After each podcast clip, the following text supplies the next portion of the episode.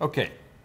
In terms of exercise, what is the best way to try to keep your body from looking younger or staying younger? That's a great question, guys. I'm 42 years old, and a lot of people ask me that question Nick, how do you keep your body looking young? And um, I've done very different forms of training, but the base is strength training. You need to lift weights. You need to go from reps from 8 to 12. You need to lift weights.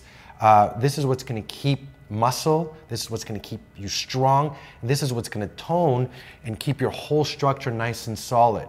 Obviously, with a proper diet. But um, you know, just doing cardio is not enough. Um, you need to lift weights, work your core strength, and uh, that's really what's going to keep you nice and firm as you grow older. And, and looking like that.